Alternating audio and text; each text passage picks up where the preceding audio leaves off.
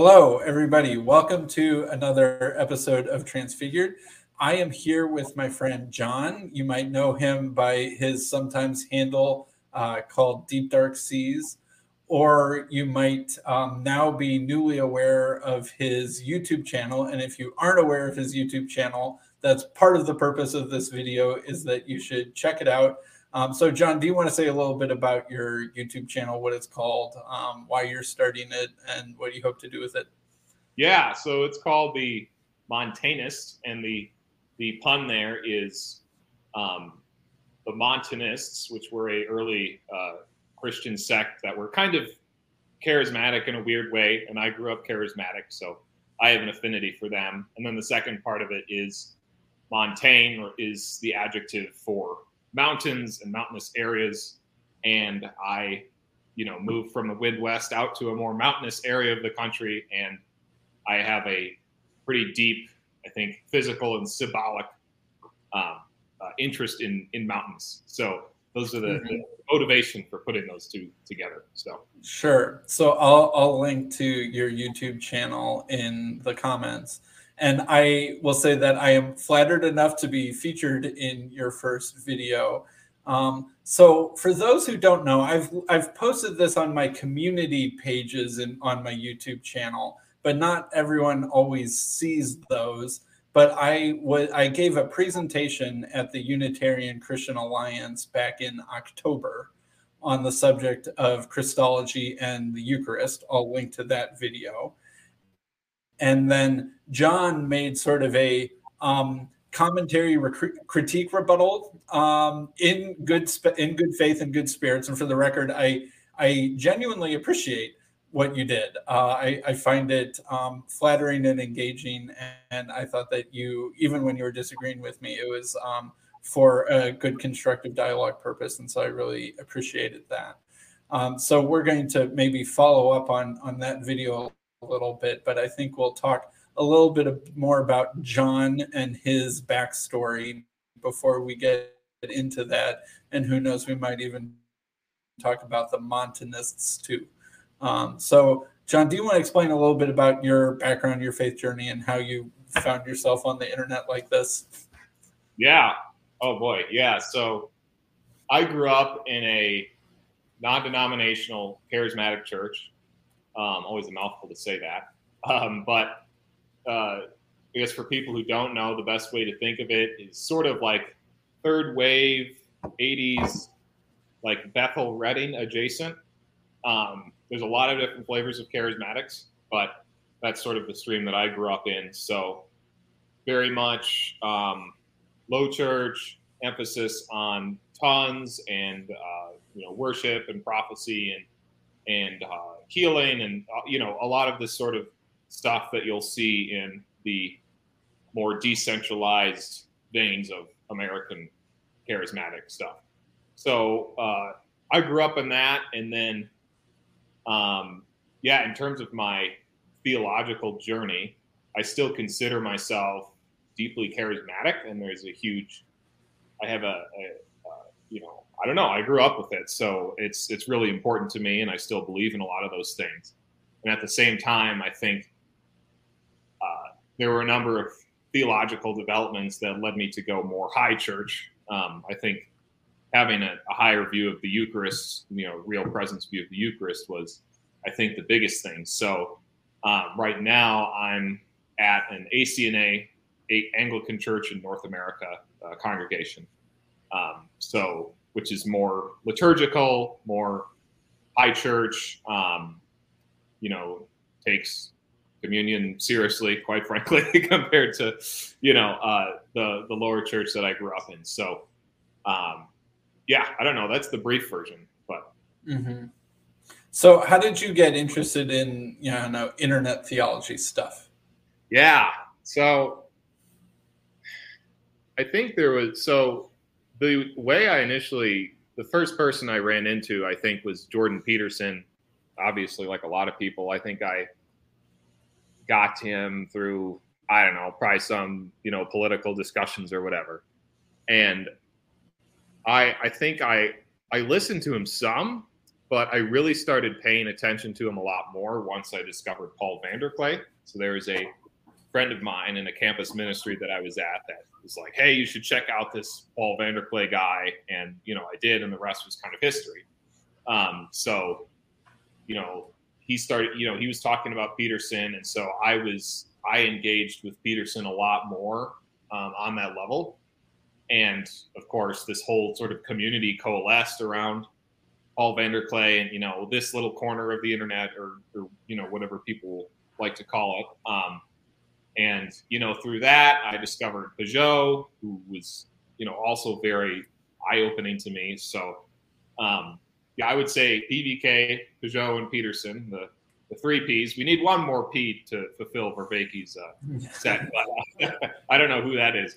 But uh, um, the, they're, they're probably the thinkers that I've paid the most attention to and I think cherish the most. I have a lot of respect for what all three of them are doing in their different ways. And I think more than anything else, it got me, you know, it, it opened the doors to this this huge online community that was just out there. And you know, eventually uh, we had our in person meeting last summer, um, the the BOM Chicago meetup, and that was just fantastic to be a part of that. And uh, so, anyways, that's you know, again, the short version, but I think yeah, I'll leave it there. Yeah. So Jon is one of the few guests of mine that I have met in person uh, prior to uh, speaking on YouTube. I think maybe Jacob is like the only other one. Maybe I'm forgetting. Although I suppose Paul's been on my channel and I've met Paul in person, and Bethel, I uh, because she was at the Chicago yeah. event too. So I suppose yeah. all of you are in that rarefied club of people that I've actually met in person. So um, I think one thing, Jon, that you and I have in similar in common is that we're kind of left brain sort of people on that sort of sciencey engineering end of the spectrum.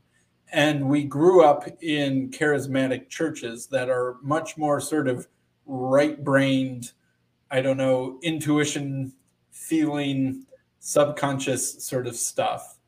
And that it was sort of like an interesting fit for us and we got a lot out of it, but somehow it was sort of also a weird, you know, not maybe our natural temperament. And hmm. then we find our way, and there's, you know, other kind of more intellectually sophisticated uh, branches of Christianity.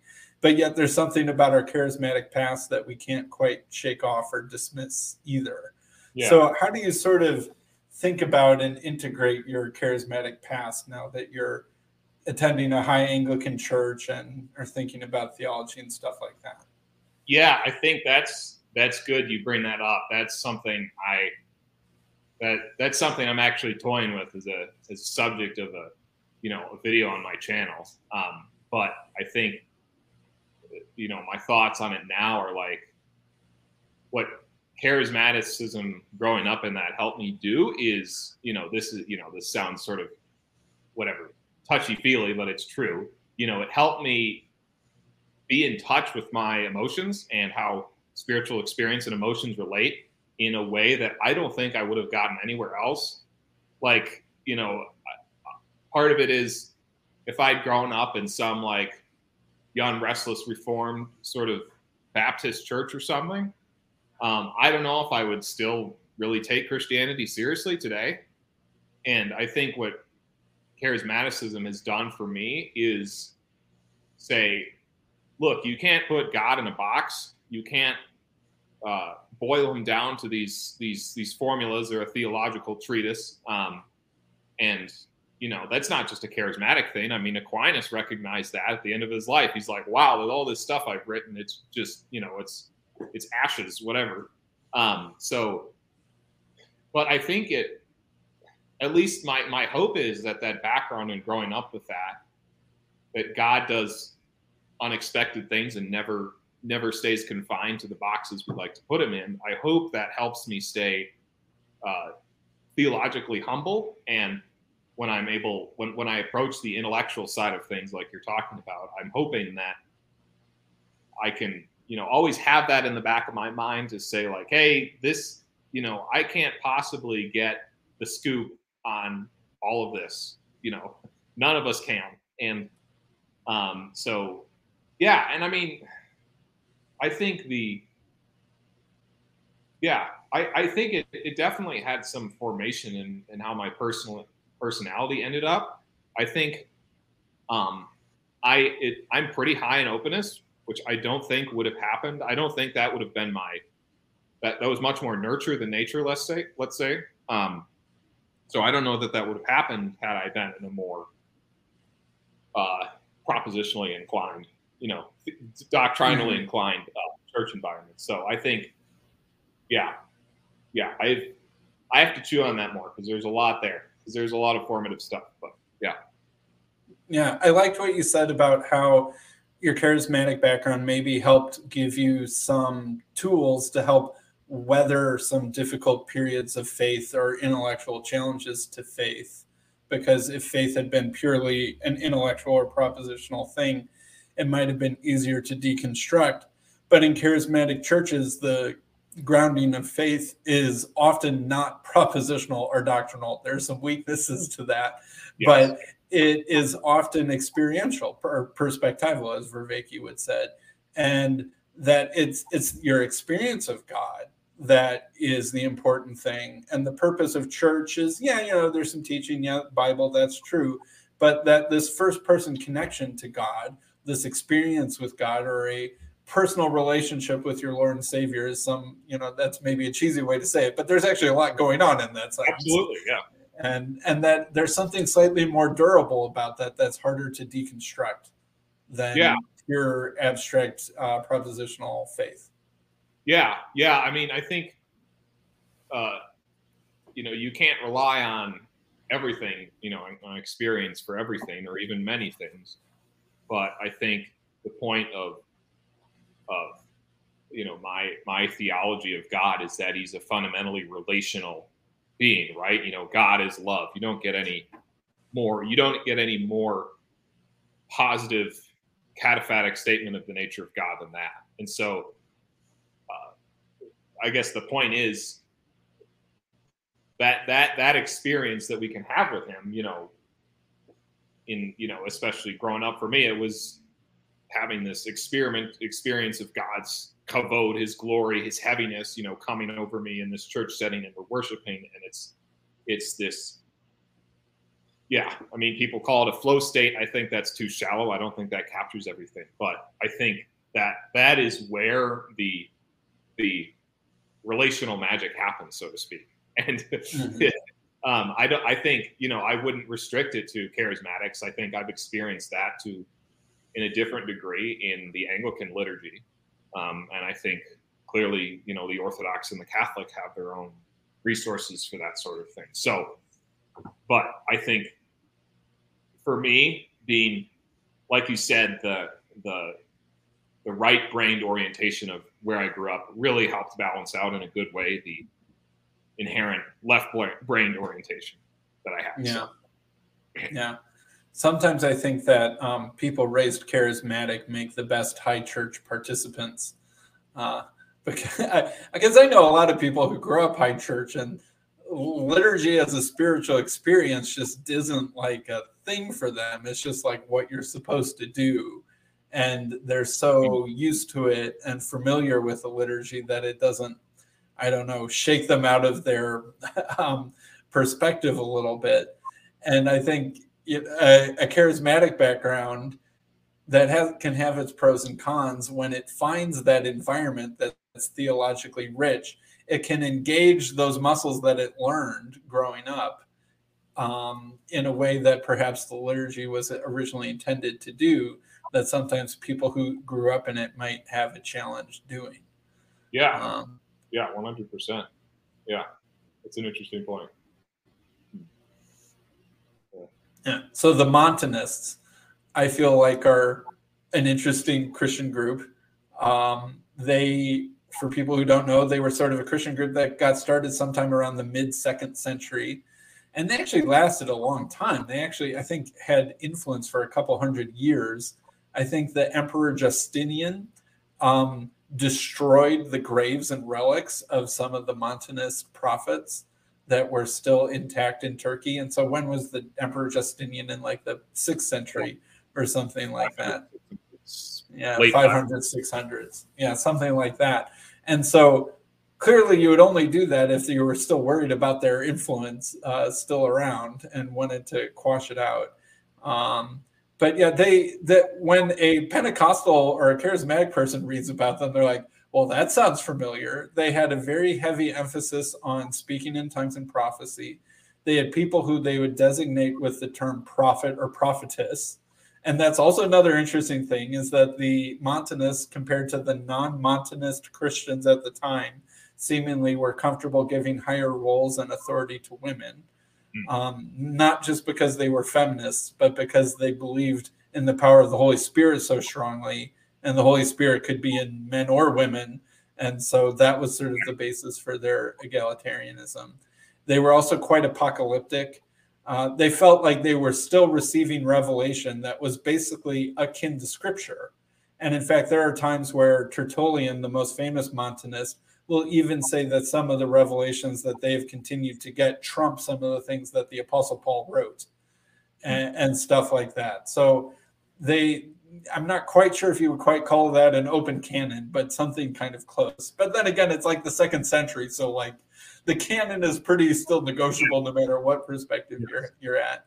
And yeah. I think really the main distinction between the Montanists and the non-Montanists is the Montanists still wanted to have the main authorities in the church be prophets or a very Holy Spirit driven form of authority, where people with a clear gifting, no matter what their background was or how they came up through the ranks of their church, if they had a clear gifting that was recognized by the community, then that was where the Holy Spirit was at work, and that's where the authority should come from. Whereas on the other different track of Christianity, there was more and more authority placed in the realm of bishops and the sort of formal hierarchy, and that bishops then get appointed, and there's a succession of them, and that sort of thing. And there was the, uh, that that was one of the main tensions between the Montanists and the Mon- non-Montanists is should authority be sort of charismatic or spiritually anointed or should it be more institutionalized i guess yeah i it's it's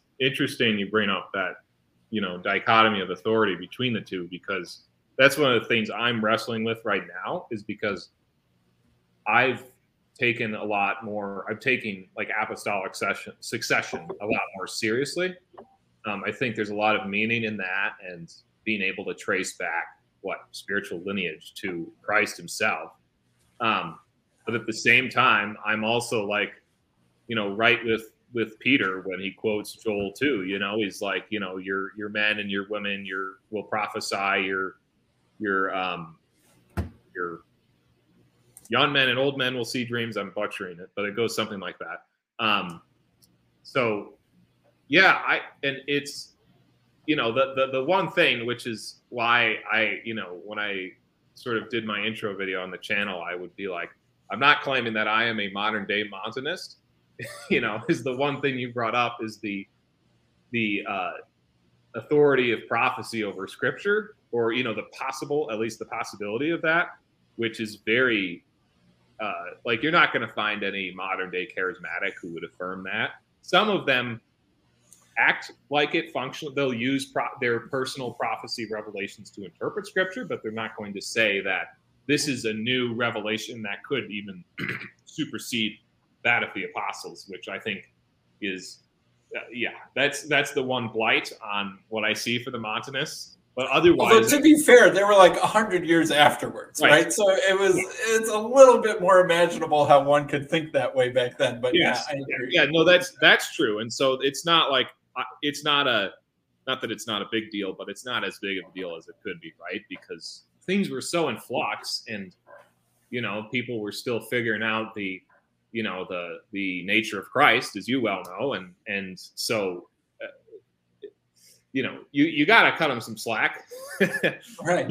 And, and you can imagine in the early decades of Christianity where you have people continuing to get revelations like when does Paul have his spiritual experience that sort of gives him the authority because he he quotes the fact that he's had revelations from Jesus multiple times as the as the source of his authority. Yeah. He's not an apostle in the sense that you know Christ anointed him as one, like some of the other apostles are around.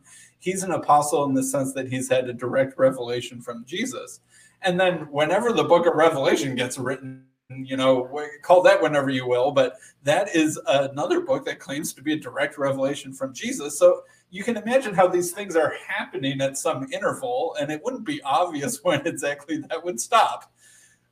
Yeah. And, yeah. and thinking that that was just sort of carrying on is, is, a more reasonable conclusion than than it might seem to us now. Yeah, well, that's a good point. And I think the the the the organic way that the you know church developed and you know the whatever how how how theological orthodoxy how church structure how community functions all of these things developed was very organic um, you know it's not like there was a, a time where they you know somebody you know the entire church agreed as one to lay down the hammer.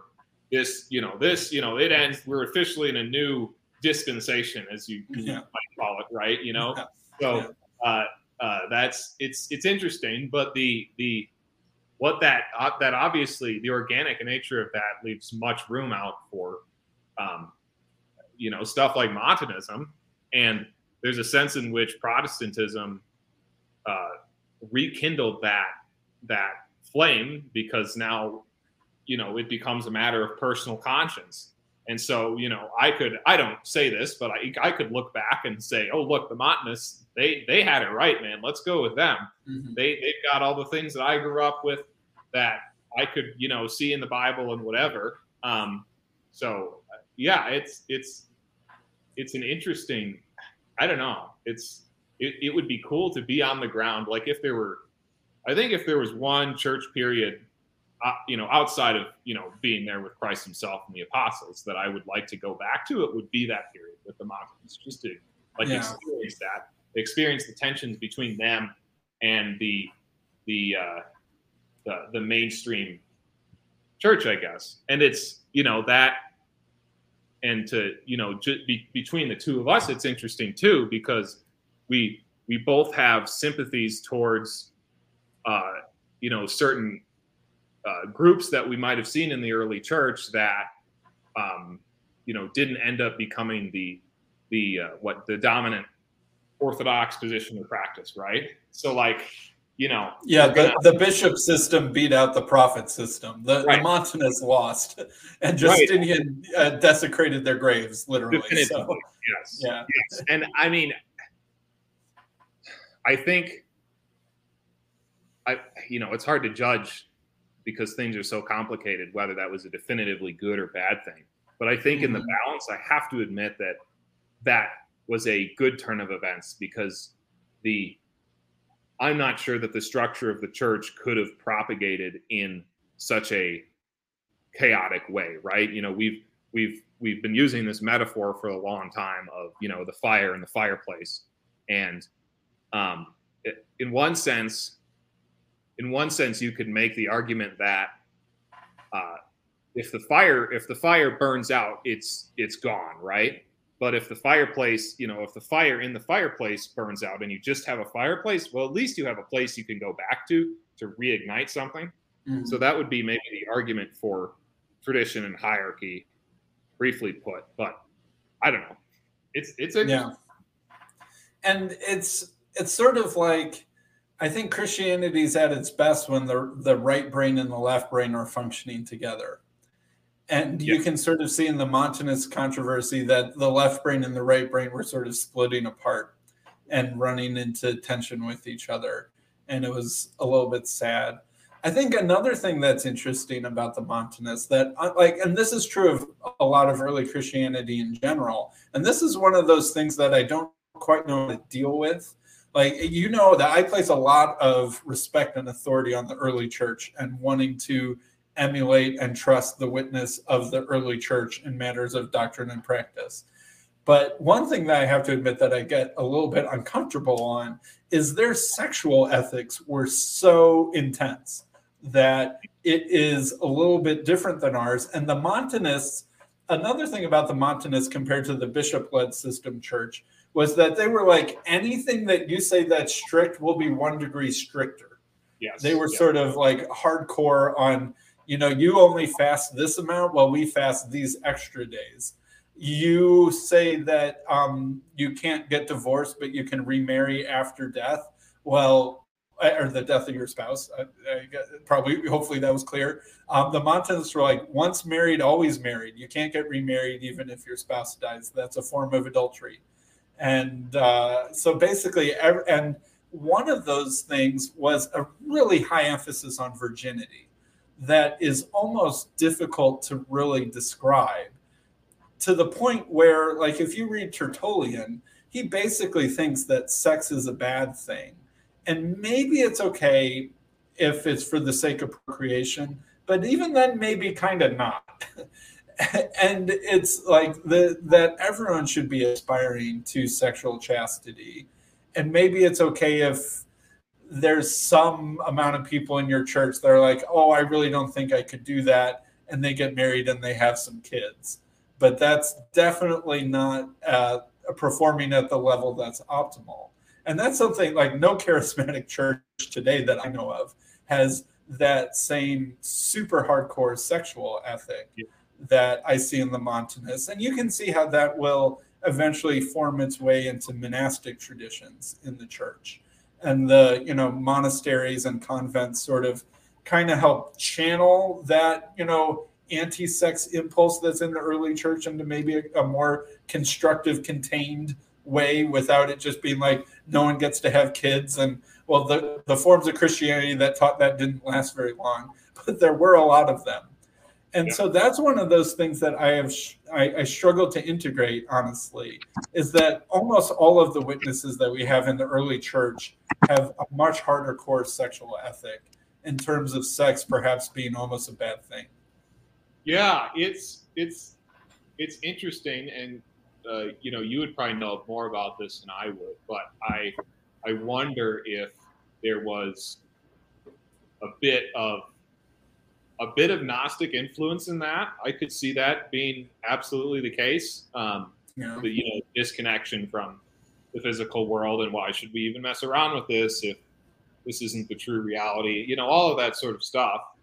Um, so, and I think there there is there's definitely a strand of, of Gnosticism that manifests in a very different way in the modern charismatic churches. You know, like I'll fly away, oh glory, whatever. You know, this sort of this like this this earth is not our home and all of that stuff. And you, you know, you can find that in general evangelicalism too. Of course, like it's not strictly charismatic, but I think I think the one thing that I think leads charismatics to be more vulnerable to that. Let's say is this um, this idea of of of faith, not necessarily like full word of faith, but um, this idea that you know, like God is not going to completely heal everyone in this life. So, but because the em- the emphasis on healing is so strong, as I think it's it's great that it is, um, that I think can lead people when that stuff doesn't happen, as it often you know God often doesn't heal people. Um, the instinct is well. Uh, I, I think that the implicit instinct. I don't think anybody makes this explicit, but the implicit instinct is let's look to the you know let's look to heaven let's look to the you know the the life after death or whatever. Um, and I think that's that's sort of a weakness that can can seep in. And so it's it's interesting to compare those. Um, but of course, like you said, the the sexual ethic has not at all translated into the modern day in terms of any, you know, form mm-hmm. that we see. I mean, uh, well, I mean, still, you know, the idea of monogamous marriage and sex is only for marriage. That part is still there, but yes. but the but the the distrust of the goodness of sex uh, that is clear in the early church to the point of a high emphasis on virginity, where like Tertullian's describing his church, and you almost get the impression like half the people are nuns or monks, and that and, and that it's sort of almost normal or to be expected that Christian converts become celibate. And only some people don't, maybe if they're already married or, you know, something like that, or they couldn't quite make the cut or something like that. And, yeah. and that, that idea, I think partially because of uh, modern day evangelicalism's or modern day charismatism's root in evangelicalism and Protestantism that sort of distrusts things that look too Catholic, I think is part of why Pentecostalism or charismaticism never really went in that direction because to start emphasizing virginity would be to like start looking like a Catholic again or something. Yeah. But it's it's weird that that that part of Montanism didn't come back. The apocalypticism did and even sure to some did. extent, the the holy ro- the holy roller holiness Pentecostal thing. There's some Pentecostals that have really really strict moral ethical codes that's almost oppressive, and so that part kind of did. But it's interesting that the virginity thing didn't really. Yeah, uh, yeah. I mean, I think you're right. It got too tied to Catholicism, and and you know that was the whole thing that they were like like you know the there's Catholicism, then there's the Magisterial Reformation and the Radical Reformation, of course. So the charismatics, modern charismatics, are very much radical Reformation, right? We don't want to have anything to do with these, you know, with this sort of Catholic stuff. And it's it's it's not even the weird thing is it's it's percolated down so much over 500 years that it's no longer even an explicit rejection. Like it's just we you know we're a we're a full gospel church or whatever what on earth does that mean? Well nobody thinks about it right? Right? Well i could go to the half gospel church or the full gospel church or the skim gospel church you know. Right. Yeah if I, if I go to two half gospel churches can i combine that and make that a whole you know anyways. But i think the the other to sort of go back to your your reluctance on some parts of the church fathers the other you know, as I've, I've, I've grown to have a lot more respect for tradition, but at the same time, they're, uh, they're mostly, you know, for the most part, universal opposition to the ordination of women is sort of a weird sticking point that I, I, I found because um, I'm, you know, I, I'm definitely convinced in like the low church Protestant exegetical sense that women can be, um, you know, have those sort of roles. And I think the this is again like where the the charismatics would break from that more uh, more traditional position because they have, you know, like you said, like the like the Holy Spirit empowers people to have gifts, and that's going to come on men and it's going to come on women. It's not, you know, there's nothing about like there's there's not as much debate of like, okay, well, this exact text does you know the word kephale mean head? What does head mean? All of this this weird, intricate exegetical stuff that the you know non-charismatic people in this debate like to end up about. You know, the, the charismatics are so much about like participation. Look, this women, this this this group of women or this woman has this fantastic spiritual gift. Let's let's go. Let's give them a chance. You know, God is clearly mm-hmm. empowering them to do something, and that's the sort of spirit that that that's like that's the one sense in which I'm a little bit restorationist in a weird way because the the Montanists had that and the the mainstream church, you know, seemed to reject it at least over some period of centuries, however long that took. And I'm more in favor of it. I don't know. It's so, you know, I feel torn in a few different theological directions in that respect. So. Yeah. Well, speaking of things that charismaticism didn't embrace, that perhaps for fears of looking too Catholic, and this could tie us back to the one of the original purposes of this conversation was the Eucharist, and that most charismatic churches that I've ever been in have very little clear sense of what the Eucharist is for. Maybe they do it a couple times a year, once a month, or who knows at what particular whenever they feel moved to do it and maybe they don't quite know why. You know, it's commanded in scripture, and so we're going to honor that it's commanded in scripture, but there's not much thought given to it beyond honoring the commands of scripture and then sometimes they'll even like explicitly say something along the lines of you know this is just a symbol or this is just something that we were taught to help remember jesus or something like that kind of uh, making it explicit that it's not a uh, I don't know um, a real, I don't know, liturgical or sacramental thing, and then go ahead and do it. And if you look in the early church fathers, universally, as far as I'm aware, the only person who comes close to having a kind of more Zwinglian view is Origen. But Origen is the exception to most rules. If there's ever an exception among early church fathers, it's Origen. But anyway, excluding Origen, Uh, every church father, including Tertullian, the best example of Montanism, has a very sincere, at least spiritual presence, if not even something even more quasi physical than that view of the Eucharist, and that it was the center of their church gatherings, and that was the thing that they actually gathered to do once a week. And so that's another thing that I could. I, and I did I, I, did my part in my presentation to uh, poke people's imaginations in that direction. So yeah. um, I don't know if you had any reactions to that, and then we and then after that we could move more directly into my presentation. Yeah, well, it's interesting how much you brought up the the the, the Eucharist in that presentation. You know, I had some comments in my response about that, but like it's kind of I bet it was kind of weird talking to this. You know, these these are all probably very low church Zwinglian sort of perspectives, right? And yeah. and oh man, Sam's turning into a Catholic Unitarian with this Eucharist stuff. What's going on? That's what happens when you talk to too many Catholics and Orthodox on your YouTube channel, Sam. They get to you. Right. And, I, and I had people accuse me of that.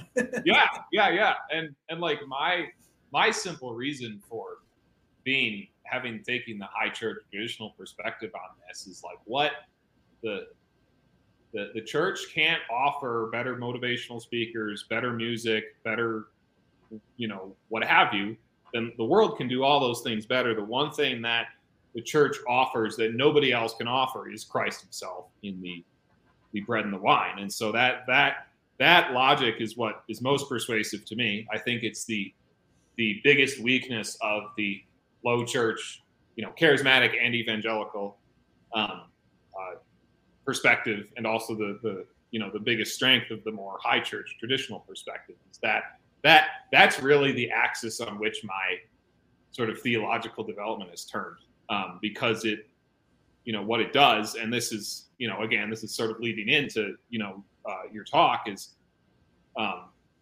it it brings about this this incarnational uh, ritual right into the center of the service right? So it makes it makes the incarnation real and you know really present to us you know and and and it's like the fullest way that we could participate. And so that that that's the logic of it that has been like supremely convincing to me about the eucharist. And i wish yeah i wish charismatics would would take me more seriously. You know i was like i i spent some time at when you know as i was sort of having these developments but still going to my you know the church i grew up in that was charismatic i was i, I you know it was hard not to cringe whenever we did it because I was like, oh man, you know, we're just, you know, that it was it was not, you know, it's not taken very seriously as you say. It's just, you know, we're doing it because because because it's in the Bible, man, right? It's that sort of thing. So if we want to be full gospel, we got to do this thing, but we don't really know what it means, you know.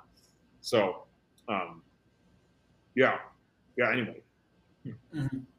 Yeah. So for anyone who's gone this far who hasn't seen my video, there's a I'll put a link to it, and then I'll definitely put a link to Jon's uh, commentary on my video. But my basic premise of my presentation was biblical Unitarians get asked a lot about if you don't believe Jesus is God, how can you worship him? Or perhaps a version of the question could be the Bible commands the worship of Jesus, and it also says only God can be worshipped, so therefore Jesus is God. Some some argument that's somewhere along those lines. And like for the record, that's a question I actually think is a good one. And and as far as um, questions that need a good answer, I think that that is one. And then my basic, and that's funny because it doesn't sound like okay. So Sam, what's that have to do with the Eucharist, right? That's an entirely different question, you know, look at some Greek words, give some definitions to some Greek words, which I did do. But, uh, you know, what's that have to do with the Eucharist? And then I tie it back into basically saying if you look at the, the Old Testament form of worship, it's very centered on sacrifice, particularly animal sacrifice in the tabernacle or the temple. And that's what sort of the action that most defines worship is in the Old Testament. But then when you get to the New Testament, that sacrificial system in the temple is done away with. And so then what's the New Testament definition of worship? And I say that the Eucharist is the New Testament act of worship that corresponds with the Old Testament act of sacrificial animal sacrifice in the temple. And then my my roundabout got you argument is that it's not Jesus who is being worshipped.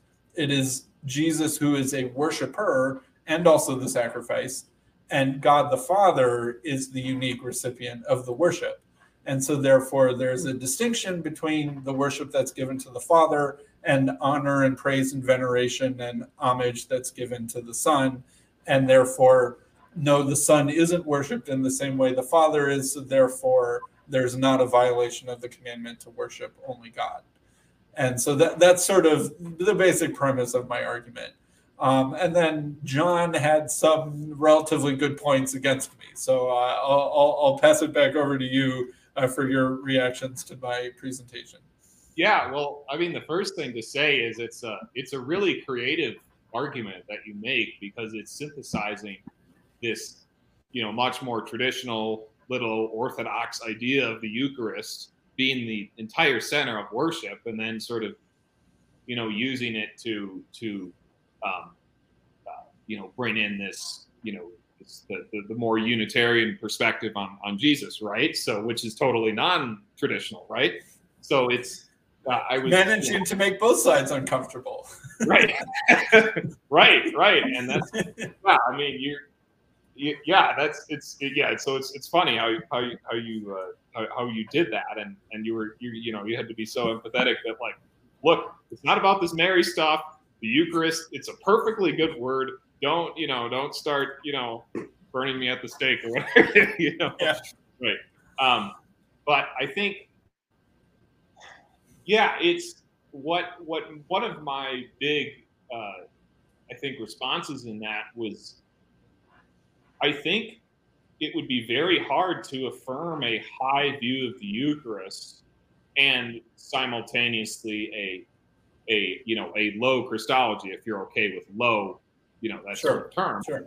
Um, I that because I think the the what what the the Eucharist to me only makes sense under an incarnational logic where Christ gives himself in both physical and, and spiritual form, you know, to us, you know, this is my body, this is my blood.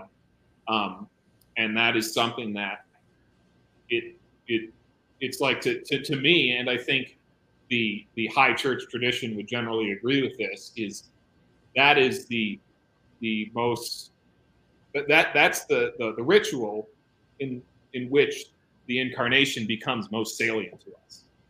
Um, and so, yeah, I think the, the, the there's sort of maybe there's two sides of it. There's like there's like the more Old Testament. Okay, here's the pattern that was established in the Old Testament. Here's the how it was kind of fulfilled in the New Testament, and that's sort of what your presentation was focusing on. And then there's maybe the more let's say, theological reflection of what the Eucharist fundamentally is and how it manifests. So I guess the you know the whole point is, uh, I think it would be very hard to to hold to this high view of the Eucharist and at the same time a you know low Unitarian Christology. So I would be mhm. interested to hear what you think about that. Sure, that's reminding me. Let's see here one of my early conversations on my channel was with a guy named James Arcadi, an incarnational model of the Eucharist, who I think made basically a very similar point to what you were just making. That his view of the Eucharist was, you know, if we with the with our incarnational theology, where we've got one person with two natures, well, we can do a very similar thing with the Eucharist, where we've got one element with two natures. Like we've got a thing that is has a bread nature and a body nature and then another thing that has a wine nature and a blood nature basically and that through a very similar metaphysic or a similar theological argument you can understand it as being kind of two thing or two aspects of one thing simultaneously and that it's like Jesus incarnates himself in the elements of the Eucharist. Um, in those uh, in in a properly done ceremony or something like that. James Arcadi was previously a, a professor at Trinity Seminary, um, but I think that they recently had some staff reductions. But anyway, that's besides the point. Anyway, people can go watch that video on my YouTube channel. I think it's one of the least watched videos on my YouTube channel. So I would say if it got a little bit of love, that would be deserved. But um, so that's sort of at least part of your point is that the incarnation is helping provide a possible framework for understanding the mystery of the Eucharist. Right. Um, but but then there's this other part of your point that maybe I need to understand better. Of so why so why what's the necessary part of the high Christology? I think maybe go back to go back to like you laid out those those the I, I think part of it is the the fulfillment and the radical transformation of what came before. So like I think this maybe this relates to like another response I had about you know the sort of tables you laid out of how worship you know how the nature of worship has changed from the you know the old the old covenant to the new covenant and the one thing that you pointed out didn't change was the the recipient of the worship and to me um, I don't know. I feel like everything changes because the the the how do I explain this? The the nature of of rev, of revelation has has entirely changed. Yeah, so the the table. So like everything everything here has undergone a radical transformation except who is receiving it, right? And I think yeah. So th- this yeah. is a table from my presentation. So I'm basically comparing old covenant worship with new covenant worship. And then I've got this dual aspect thing going on with new covenant worship, where in the where you I can say that the old covenant worship happened where it happened in the tabernacle or the temple.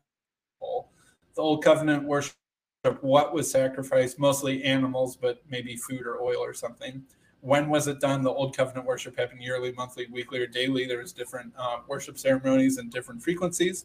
Who was leading the Aaronic priesthood, or specifically the high priest? And then who was participating? It was Israelites, or some worship ceremonies were a special group of Israelites. And then who is receiving? My argument's that it's Yahweh or God the Father. And then in New Covenant worship, I'm saying there's sort of like this dual aspect thing where there's kind of like the earthly manifestation of the worship and then there's sort of the spiritual or heavenly reality that's parallel to it and so in new covenant worship i'm saying that the worship happens where anywhere that christians gather but in a spiritual sense it's happening in the heavenly temple what is uh, offered as a sacrifice in a physical sense is bread and wine but in a spiritual sense it's jesus's body and blood when does it happen it happens weekly on sunday uh, when does it happen in the spiritual sense? It's sort of like eternally always happening in some sort of heavenly kind of way. Who is leading um, leaders of the local congregation? That was a that was my uh, way of avoiding the question of like bishops and and and uh, presbyters are, are, are getting into that. I just say I'll just go with leaders. Yeah. Who could argue with leaders? Good call. Good call. and then in a spiritual sense, it's uh, Jesus leading as a heavenly high priest who participates in a physical sense as Christians on earth, in a spiritual sense as the heavenly host, uh, or angels, I guess you could say. And then my argument is that who is receiving it, and this is where I argue that this part doesn't change, is that Yahweh or God the Father is continues to be the recipient, and that's the one piece of continuity between Old Covenant and New Covenant, is that God or Yahweh uh, is still the recipient and not Jesus. So for anyone listening or who didn't see the presentation, that was what that table is. Yeah. So to your original question, I mean, I don't know. I honestly don't know how else to make of how else to construe a high view of the Eucharist without a high Christology. I just I just feel like the the the universal witness of the of of how this has always been understood in church tradition is um, is in that sense that there's this incarnational logic going on, and that is how we are. That that's the way to understand how we can be united.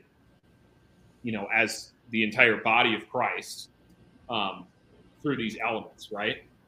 Um, like I think it, you know it, it makes you know it, it's understandable to me that you could have a you know low Zwinglian view of the Eucharist and simultaneously uh, you know a low Christology. That you know that I don't see there's a, a, problem with that. But I you know maybe maybe you have a way to to square the circle. I would be interested, but I, I you know I'm not sure how else it it could possibly work if you assume a high view of the Eucharist.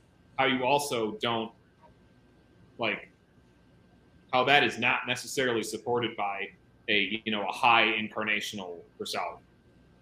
Yeah, and I think the way that I square this circle in a short answer, I'll give a long answer, but the short answer is like basically Jesus gets divinized, and that it's because I basically have a high view of Jesus now that I can do most of that work.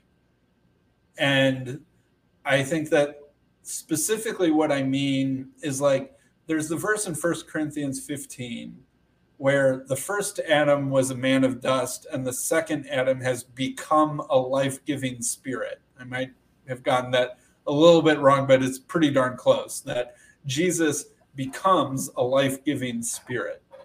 And I think that this means a couple things.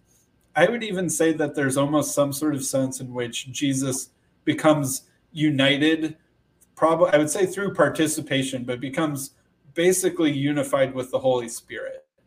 That in this sort of double action sense that Jesus is so permeated with the Holy Spirit, and that in his exalted, divinized spiritual body, post resurrection sense, he both has a body that can eat fish on a beach, and he can also be a spirit that's inside every Christian. It's like how exactly that works, I, I'm not quite sure, but that that Jesus is this sort of spiritualized body person, and that in the same way that Christ can be in us, in basically through the Holy Spirit being in us, because like I said, in some sense, the Holy Spirit and Jesus are so closely intermingled after Jesus's divinization or spiritualization that you can almost speak of them interchangeably. Like Paul does that quite a bit, actually. Like this, the Holy Spirit is in you, the Spirit of Christ within you, you know, or the Spirit of the Christ within you, the power of the Spirit. And like sometimes it's like it almost doesn't feel like he distinguishes between those two things. Yeah. And I think that's my sort of attempt to make sense of that.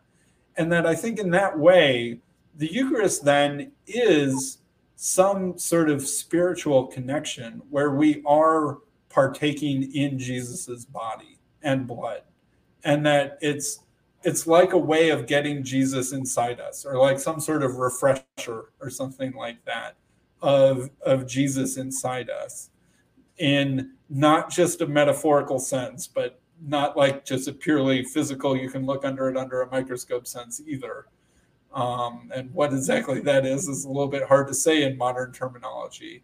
But basically, I would boil it down to Jesus's divinization gives me, I think, a high enough Christology now that I can make it work. Hmm. Okay.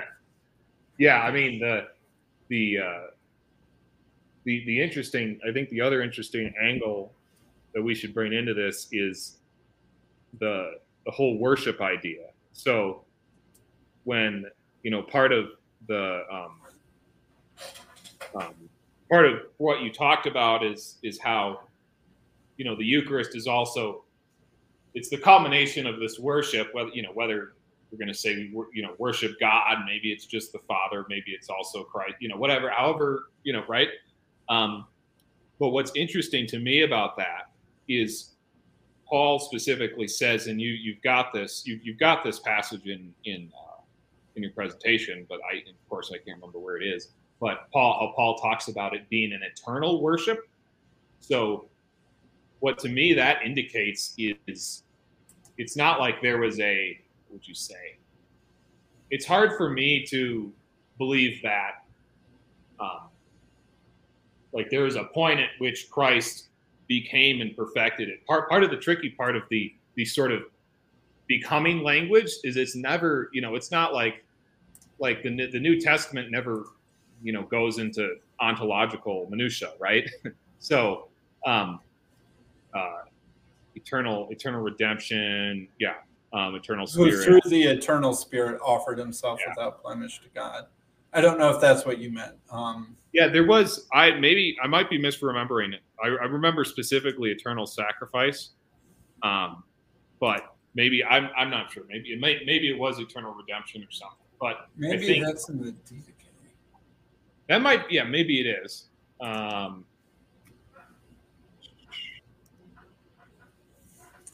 But every Lord's Day, gather. This is from the Didache, so not the New Testament. Every Lord's Day, gather yourselves together and break bread and give thanksgiving.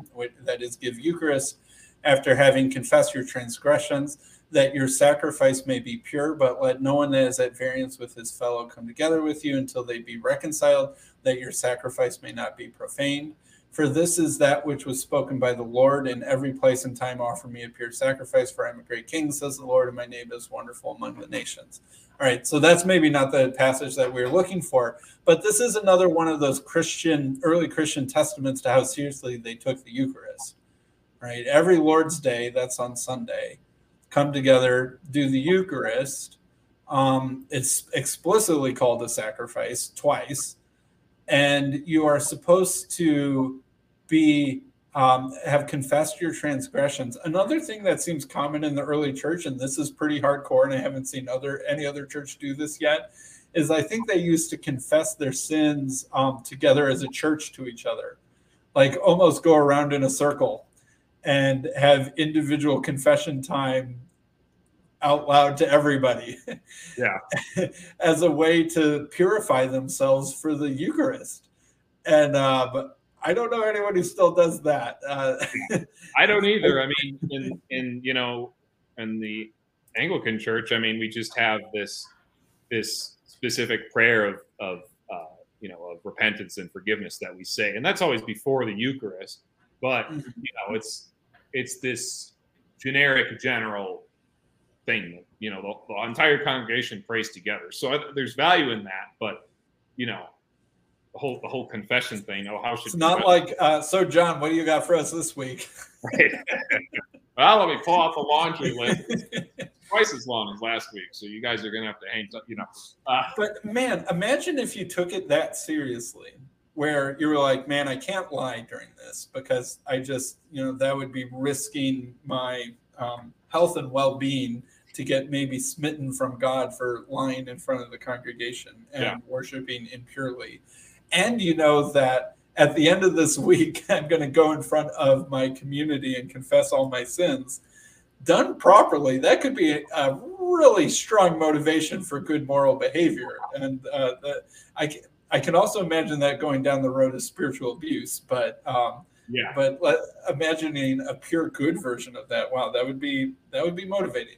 That yeah that would be you know really transformational. It would be again like you said it would be prone to abuse at the same time. Maybe it wouldn't even be so much that it itself is prone to abuse as people would see that and think it's prone to abuse you know because people are used to to church authority being abused. But um uh yeah so yeah i mean i think let's see the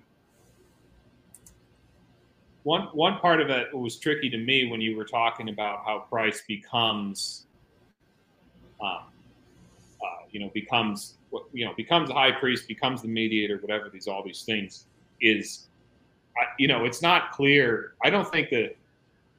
I don't, you know, to me, I don't think the New Testament really makes it clear, you know, for either either side here, in the sense that what it what does become exactly mean? Because you could you could think of become as in Christ is fulfilling a role and he's bringing he's bringing humanity into a new place or the original place before the fall that God had intended us to be. So that's maybe sort of a role role idea versus um, maybe your assumption is more of the ontological, like Christ. There was an ontological change within the person of Christ that that brought him to this to this place where he can now be a high priest and our leader in worship and all of these things. And I guess, um, you know, it's it's sort of a tricky thing. I don't think like because there's there's my my presupposition on that is that there is absolutely a change that takes place, but the change is Christ bringing humanity into the into the original place of of worship and participation that God had intended us to all along, um, which sort of gets into another one of my responses, which was like the you know the you know the the idea that there could be a you know whether there's an inherent um, contradiction between uh, Christ worshiping the Father as a man and him also having a fully divine nature, you know, stuff like that. So, um, yeah. But you got the it's Hebrews, of course. Yes, Hebrews. Yeah. so, so the so this passage, when Christ appeared as a high priest of the good things that have come, then through the greater and more perfect tent, not made with hands, that is not of this creation he entered once and for all into the holy places, not by means of bloods of goats and calves, but by means of his own blood, thus securing an eternal redemption. Um, yeah, that's probably enough for now. Like this sort of language to me sounds like Jesus is going someplace he hadn't been before. I guess is sort of part of my point. You know, at least it seems like that's the most natural way to read it. You know, he entered once and for all that, uh, it's like that would be a weird way to describe a return visit to somewhere he had been before um, into the holy place. So I agree with you about Jesus taking humanity into a place it hadn't been before. Because for the old covenant period, there was like a model of this on earth. And even then, you know, the priests had to go through all this very careful preparation to enter closer into God's presence and if that were done improperly, that could be risking divine judgment on you to enter into God's presence improperly. But how much more is it that to enter into God's presence like in heaven as opposed to in creation? And that's also, I think, another important part of Jesus's divinization is that he becomes the kind of human being who can go there once, uh, you know, enter into it for the first time. Hmm. Yeah. I think like I mean, the language is kind of interesting. You know, you'd almost need to be like a Greek expert to really tackle it. But like, you know, it says when Christ appeared as a high priest. So, you know, maybe there's there's two ways that you could take that. That, like what you're saying, like there was a there was a change in the ontological status of Christ such that he was able to enter into this place. Um, I mean, maybe another way to read this would be that you know, the author here is sort of prefacing it as when Christ appeared as a high priest. So the author is sort of specifying the role. This is the role that Jesus was playing, but you know, he doesn't say this, but you know, but I'm not restricting what I'm saying about Jesus is I'm not restricting his his uh, his actions or his nature to this role. This is just a you know this is a particular function that Christ has carried out, and because to me, um, but when he talks about when when it talks about an eternal redemption, um, I I think this this is the part that you would agree with is it's Christ succeeding where man has always failed and succeeding the you know the the, the redemption that he's he's achieved is is on behalf of humanity that it's not something that like you said it's not like the priest has to go through all these rituals and be cleansed and only go in once a year it's not there's not this restriction on it. And so I think maybe the core of what I'm getting at is that um, I don't see I can basically you know more or less agree with what you say. I think I think that's a viable interpretation. Um, uh, you know, but for me, I don't see how it precludes Christ from also being, you know, fully divine in the traditional Nicene sense which you could get from you know which you could get from other passages. Part of it, it's like you know, it's part of like a part of the problems. It's sort of like a food fight with one passage yeah. right? So it's so, like, yeah, how do you adjudicate? But here's a question for you: Was Jesus worshipped in the Old Testament? I think I left you a comment like this on your video. Yeah, yeah. Um, yeah, I think. What did I say on that? Let me see if I can try to pull that up really quickly. Um, but is what I wrote down is probably more coherent. Well, I'll be able to get out. Here, um, here's what you said. I, I, I said something on the lines of basically yes and no. So like, yeah, it's on the it's on the screen now. Yeah, yeah. So um, yeah. So the I mean, part of it was like I'm presupposing certain things about my Christology that sort of bridges the divide you're you're talking about, right? Because like the the uh, obviously the Old Testament, um, you know, the, the Israelites did not know God in the they did not know God in the fullest sense because God was revealed in his fullness in Christ. So that's sort of my presupposition that I bring to that. And so um so like to the extent that they I mean part of it is like you know, I'd almost have to tease out, well, what difference, if any, is there between Yahweh in the Old Testament and God the Father in the New Testament? What what is the uh, uh, what is the identity of Jesus within or inclusive of Yahweh? Um, that's you know like it's kind of a tricky thing, right? Because the so, anyways, my answer is basically yes and no. I mean, it, it sort of depends. Um, like, was he worshipped in the, in the Old Testament? I think, yeah, not in the fullest sense. He was not worshipped in the fullest sense, but I think if if I if I presume that if I you know come to the table already with saying that that Christ is you know as the eternal logos as the second person of the Trinity is the is an integral you know integral part of of the nature of God and the Israelites were worshiping the one true God, then yes, in that sense, in that indirect sense but I, I don't think directly, if that makes sense. Sure. I think I understand what you're saying. All right, let me offer another defense of my view. And this is also from the book of Hebrews. The book of Hebrews makes a distinction between two covenants, right? And the first covenant is seemingly mediated by angels. Is actually that's kind of a weird thing. We don't in the Old Testament, we don't tend to think of the Old Covenant as mediated by angels, but Hebrews says that it does. It was. And actually, Paul echoes some of that same idea in Galatians. Um, but we have the Old Covenant that's mediated by angels. And I would say that part of a covenant is how to do worship. And I think the book of Hebrews affirms that. It's it's that and other things, but at least part of it is how to do worship. And then Jesus is the mediator of the new covenant and so I, I to me, it feels like either you have to have like Jesus just warming up in the bullpen in heaven, not really doing much in the old covenant, and that there's this angel covenant with his father, but he's sort of kind of to the side of that. And then like he comes down and is the mediator of a new covenant, or you have to say that the old covenant was somehow a covenant with the whole Trinity and then the new covenant is a covenant with one member of the Trinity as the recipient and one member of the Trinity as a mediator, and perhaps one member of the Trinity still in the bullpen. Um, and to me, that just seems a little clunky. It just seems a little bit easier if we just have Jesus being, you know, this new mediator that has appeared for a new covenant. But I don't think the book of Hebrews ever describes the covenant as being with a different God or somehow changing the, that which whom the covenant is with. It's just the mediation of the covenant is different.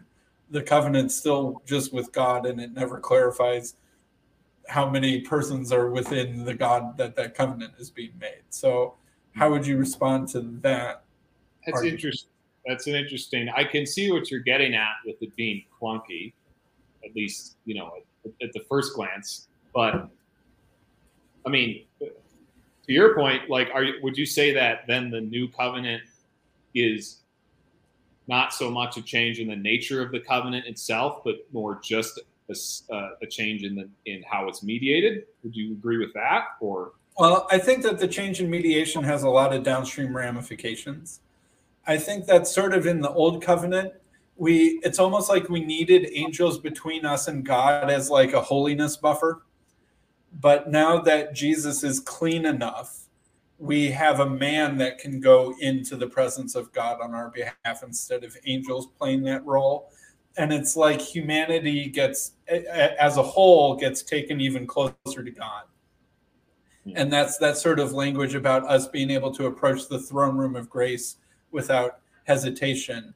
Now that there's a human being who's sort of almost like you could say penetrated the angelic protection layer uh, of our behalf through his worthiness um, via his sacrifice.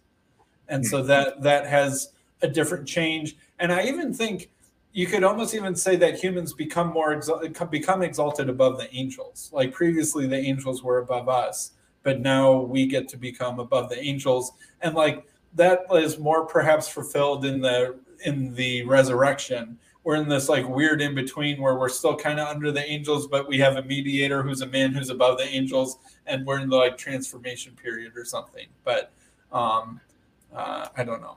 So yeah. I, I, don't think I don't think the only difference between the covenants is simply a change in mediation, but because it's a change in mediation from angelic beings to a human being, there's a lot that goes along with that. Okay, yeah, and I mean, here's what I might say to that is you know, in terms of the nature of the covenant, I think, and this is this is kind of a Pageauian argument, but um, to me, it seems the nature of uh, the the relationship between heaven and earth is, you know, how that contact is made. You know, if you look through the whole Old Testament, it seems more like that the context that the contact is from the top down, right? From from God revealing down to to his people, down to the material. You know, the spiritual world, you know, penetrates the material world, and um, you know, if if if you have the incarnation, then that's sort of the the the the, the you know what the, the U-shaped journey or whatever the, the spiritual world is coming down and penetrating the material world and with it bringing the material world back into its proper place in full communion with the spiritual world right and so to me, and this, you know, again, this is a Pageauian argument. It's an, it's not like an exegetical argument or anything, but to me, I accept like, arguments. That, okay. that that's an acceptable yeah. form of argumentation. yeah, uh, you know, to to me, it seems like what you're saying uh, reverses the the sort of universal pattern. It's more of like what you're saying is it's more a bottom up thing. And so my my hesitance from a Pageauian perspective would be um, embracing the idea that that reverses, you know, that just turns on its head the symbolic language and this, these symbolic ideas, and call, and at the same time calls that the fulfillment of everything that's gone before. You know, it's sort of like, you know, mm-hmm. we've been going in this one direction the entire time. Now all of a sudden we're going to turn around and go in the other direction and say, well, this is the this is the right way that you know we should have been going. Did, does that make sense to you? Does that yeah, no, it does make sense. It's sort of like God sending his communication down through angels, but the direction is from top to bottom. And then the change is like there's this, you know, kind of hyper resonance on that idea where then God sends the second person of the Trinity as a human being, but it's still a top down thing. Whereas I'm saying there's some sort of reversal in direction. Uh, Beau Branson actually made a very similar argument to me along those lines one time, and um, I think like my answer is something like it's still God who exalts Jesus. God does like Jesus doesn't like sneak his way into heaven or something like that. Um, it is still Jesus in a certain sense going down to come up, right? Jesus still empties himself, makes himself a servant, goes down into death for us and then is sort of exalted up by God Himself. But there is still a, a down to up motion, I guess, that um, I, I, I will still affirm. But I, I don't want to give the idea that I think like Jesus like forcibly entered his way into heaven or something sure. like that. Sure. Well, I think the and uh, you know another reason to to bring that up is is is to me it's not clear on on on your Christology how how Jesus is and I, I may, I'm, we might have talked about this before, but how Jesus is is unique in the sense that like when when it's all when you're only starting from the bottom and going up, you know, theoretically God could have just sort of like, okay, well, this guy's going to be particularly holy. I'm going to make him the Messiah. I'm going to, you know, make him, you know, perfect of sin and whatever from sin and, and whatever, and bring him into that. Like, what I think, what what the what the the incarnational perspective to me, how it brings everything together so well is that it it's like this perfect bridging of the whole gap between, you know, spiritual material and then spiritual again. So, um, like, what what do you think is is is is special or unique about Jesus that like Moses couldn't have done, Elijah, John the Baptist? Um, what what is it about his nature or his functions that are you know was worthy of him not sneaking in but being exalted exalted in yeah and i think really the the the two answers to that are is that he was the Messiah and he was the uniquely the only begotten Son of God. Um, the virgin birth is puts him in an exceptional, unique category, and his role as the Messiah was unique that Moses or John the Baptist or whoever else didn't have. I think those two sort of things make him unique enough for that to happen. So I guess that's sort of my short answer to that. Um, one other point that I wanted to address that you were totally right about in your commentary video was that in my video, I give a pretty hard distinction between proskuneo and latreo as veneration and worship. Um, sort of the worship veneration distinction that uh, Catholics and Orthodox do. And then I basically just one to one mapped it to those two Greek words.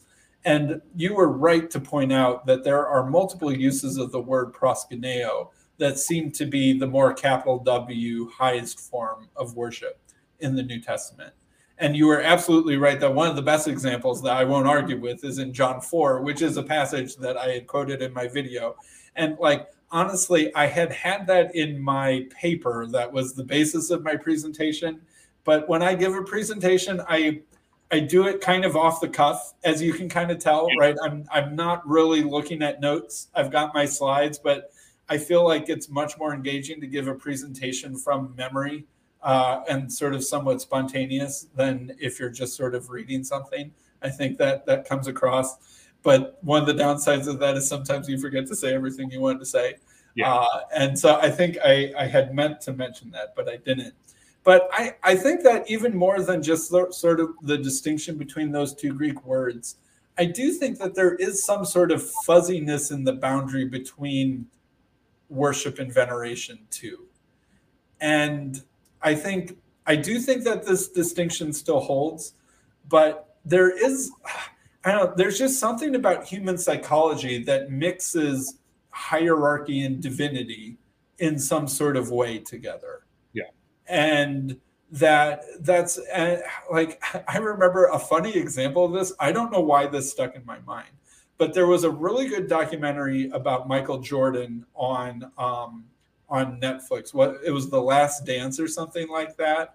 And as a Chicago kid who grew up in the '90s, I remember the hyper veneration. We'll just say that Michael Jordan used to get um, back at the height of his career. And there was this story where Dennis Rodman, who was another player on the team, who was sort of the bad boy, always getting in trouble, he was dating Carmen Electra um, at the time of uh, this, and he he like was like skipping practice and like going and hanging out in Vegas. And like Carmen Electra was like in his, you know, hotel room at this casino in Vegas.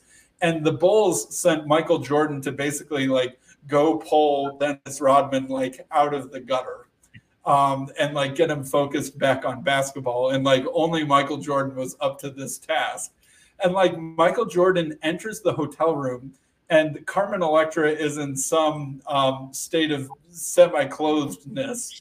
And in in a, like a moment of shame, she's like, "Oh my goodness, that's Michael Jordan," and she like feels the need to like cover herself up. Mm-hmm. And you know, a decent chunk of the world could see any part of Carmen Electra that they so wished at this point in time. And so it's like, why would she feel the need to like cover herself up in front of Michael Jordan? And like, there was that, I remember that story being like, because she almost thinks of Jordan as semi divine. And like, there's something like about Jordan's holiness that like brings shame to her, even though she's basically shameless. And uh, and and that Michael Jordan could like go down into Hades and pull Dennis Rodman out of Las Vegas and bring him back to Chicago to start practicing again. Um, That's and, you know, so I, I, the whole point of that story is there is something about hierarchy and greatness and just a human proclivity to think of it as divine in some kind of weird sense um, that even Carmen Electra feels. Hmm. And mm. that, like, there, I, I, don't quite know the point that I'm making, but um, I, you know, I, I don't, part of me was like trying to, I, I don't know if how, how clear my distinction between worship and veneration in Jesus will really hold and that when I'm making a presentation like this, I'm sort of trying out an idea and seeing if I can get it to cohere, even if I'm like not 100% convinced of it myself, if that makes sense. Yeah. And so I don't know there because I mean there are a lot of proskuneos to Jesus, and it's like okay, so if proskuneo can sometimes mean capital W worship, then how do I exclude that these uses of proskuneo towards Jesus are capital W worship. And I, I like I can do the context thing. I'm like, there's no sacrifice offered to Jesus. That's sort of one of my unique arguments that my paper can make. But it's it's kind of hard. And at the end of the day, like when all the apostles like see him and they bow down and proskuneo him, or all of the beings in heaven proskuneo him in Revelation, it's sort of that thing of like the kingly top of the hierarchy divinity commanding something in the people beholding it that is, you know, getting pretty darn close to worship if it isn't yeah. worship. Yeah, no, that's really interesting. I mean, the the um, I think the distinction, and you you laid this out well in the presentation. The distinction between the two in the Old Testament seems pretty darn clear for the most part. Um, now, at the same time, you get like hints of it. Like there was, is it was it Psalm 45 was the passage you were quoting from where um, the the the king has is you know venerated basically, um, and then the you know and then it goes on to say your throne, oh God, whatever. So these categories between like human king and veneration and you know eternal God, um, you know capital W worship are starting to get muddled even then, and I think once you get to Jesus, like what you're talking about, those, you know, the, the categories seem to break down quite a bit. It is interesting that, you know, at the same time, you still have, uh, you know, uh, you know, a predominant distribution of these two Greek words to one way or the other. That seems clear enough. Um, but at the same time, it's kept muddled enough that it's, you know, it's it's not like, like especially, you know, the the reason I really stuck on the John 4 passage is because Jesus there, I think that is the that might be the single clearest um, uh, exposition of what new covenant worship looks like, except maybe out of accepting Hebrews, maybe I don't know that. Well, at least that Jesus Himself ever gives, you know. Mm-hmm. And so I was like, man, if this and this is what worship, and it's this this and in that that central passage, He's muddling these these these categories on the on the level of of you know syntax word and i think you know the point being you know and i think we both you know we both discussed this before the syntactical word based arguments can only go so far right because inevitably yeah, yeah. A word will you know the usage of a word or several usages of it will seem to break the pattern and then we're just like well you know yeah, um, like you can imagine a Bulls fan saying, "Oh man, I just worship Michael Jordan," and they're yeah. like using it in some sort of hyperbolic, you know, kind of like figure of speech, but there's still a hint of truth to it, kind of way, you know. Exactly. And So, like, almost all words have exceptions or borderline cases where their meaning is a little bit fuzzy. And so that's why I don't think you can make purely lexicographical, uh, I, I think that's the right word, arguments, because eh, all all language human language is just not as precise as that sometimes. And that's why i think that i part of that that's another reason why my argument around sacrifice was um, helpful i think because it it's helping to give sort of an embodied well what's that an embodied action definition to worship that can help distinguish it from veneration that's beyond just pure semantics and syntax although one thing i will mention about um, john 4 is i'm pretty sure every time that Jesus mentions the word worship, he connects it with the Father, right? When neither on this mountain nor in Jerusalem will you worship the Father.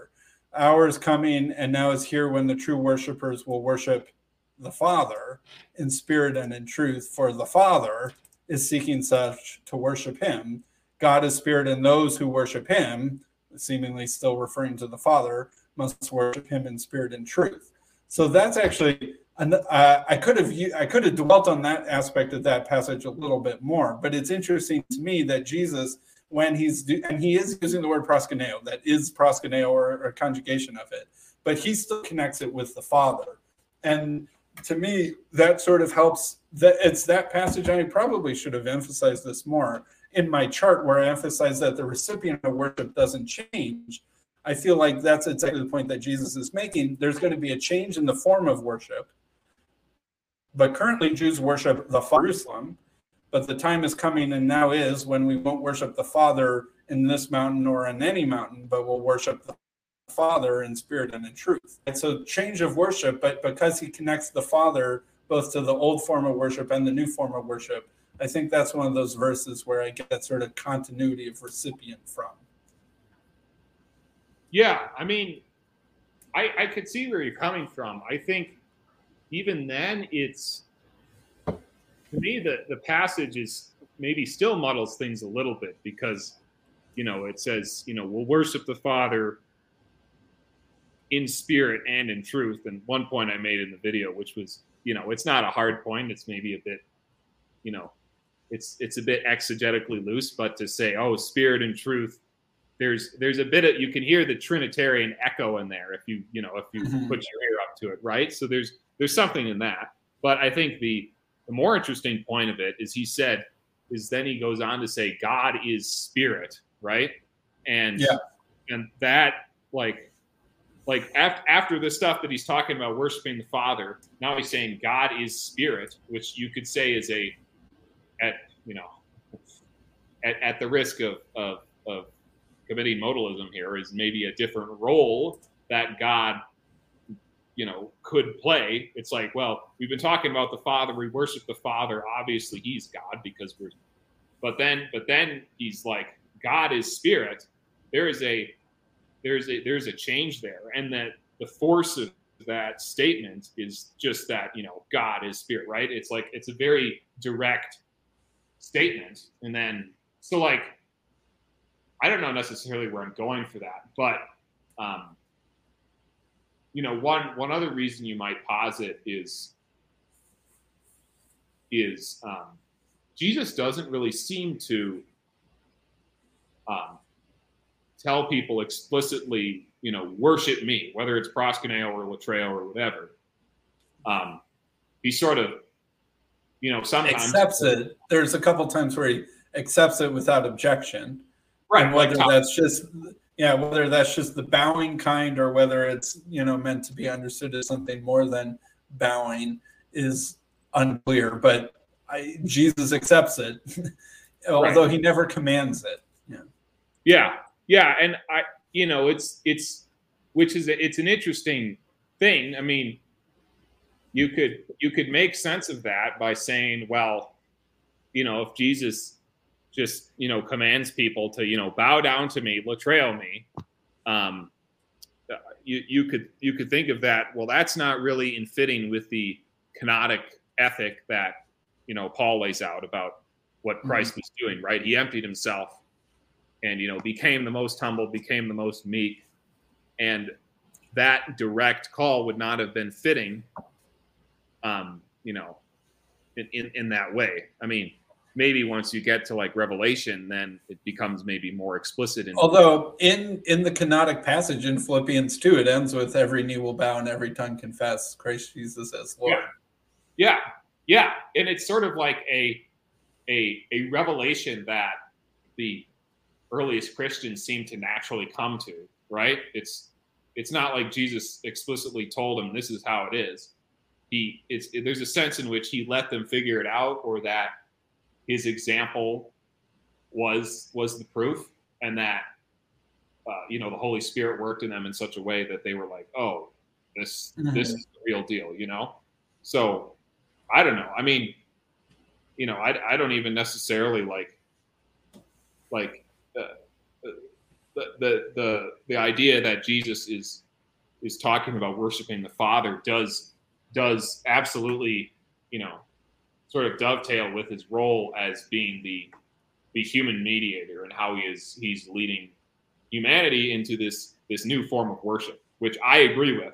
You know, I just would you know add on the additional divinity part of that thing. The the the thing I would um, maybe propose to you is like do you see any any con- like inherent contradiction between the idea that we can have all these very human man sounding roles for Jesus. And but at the same time um, you know if we if we read um, you know especially you know the, the gospel of John in a certain way we could also get to this this really astounding claim about Jesus and you know jesus you know i am the father and one you know all that stuff that we've talked about before right? I mean does, does that make sense to you? Like like i wonder. Because the whole time I, I was watching your presentation i was like you know i i get what he i get what you're saying but i don't even I, you know i'm not sure i see the contradiction between the idea that god could that jesus would have a fully capital divine nature and at the same time, if he's also fully human, well, of course he's going to be doing all this human stuff, right? Does that yeah. make sense? Yeah, it does make sense. I think one the one contradiction, or at least a a central contradiction that I would see would be Jesus being a worshiper too. And that to me seems like too big of a contradiction for me to make sense of. That if Jesus is fully capital D divine and a full member of the Godhead, even in his humanity, he's still supposed to be fully united with his divinity. They're not to be too separable, at least in my understanding of Orthodox theology. So the, even the answer, well, he's worshiping God in his humanity. Well, it's like no, you, your humanity doesn't worship something. Your person, you worship something with your person. So it would have to be the case that the second person was worshiping, you know, someone else and to me that that seems a little bit too um, he can't be God himself or have a fully capital D divine nature if he is participating in worship. And, you know, I pointed out a couple places where Jesus worships God, but I mean, I think just mentioning that he's a high priest does that trick because that's the job description of a high priest is to be a worship leader. Um, so that that to me seems like a contradiction that I don't quite know how to swallow. Is how can Jesus himself be a worshiper if he has a fully capital D divine nature? Yeah, and I mean like, you know, if and, and I, I see your point in the sense that there's not really like a a precedent between for for some union between worshiper and worshipped, right? These have always been separate things.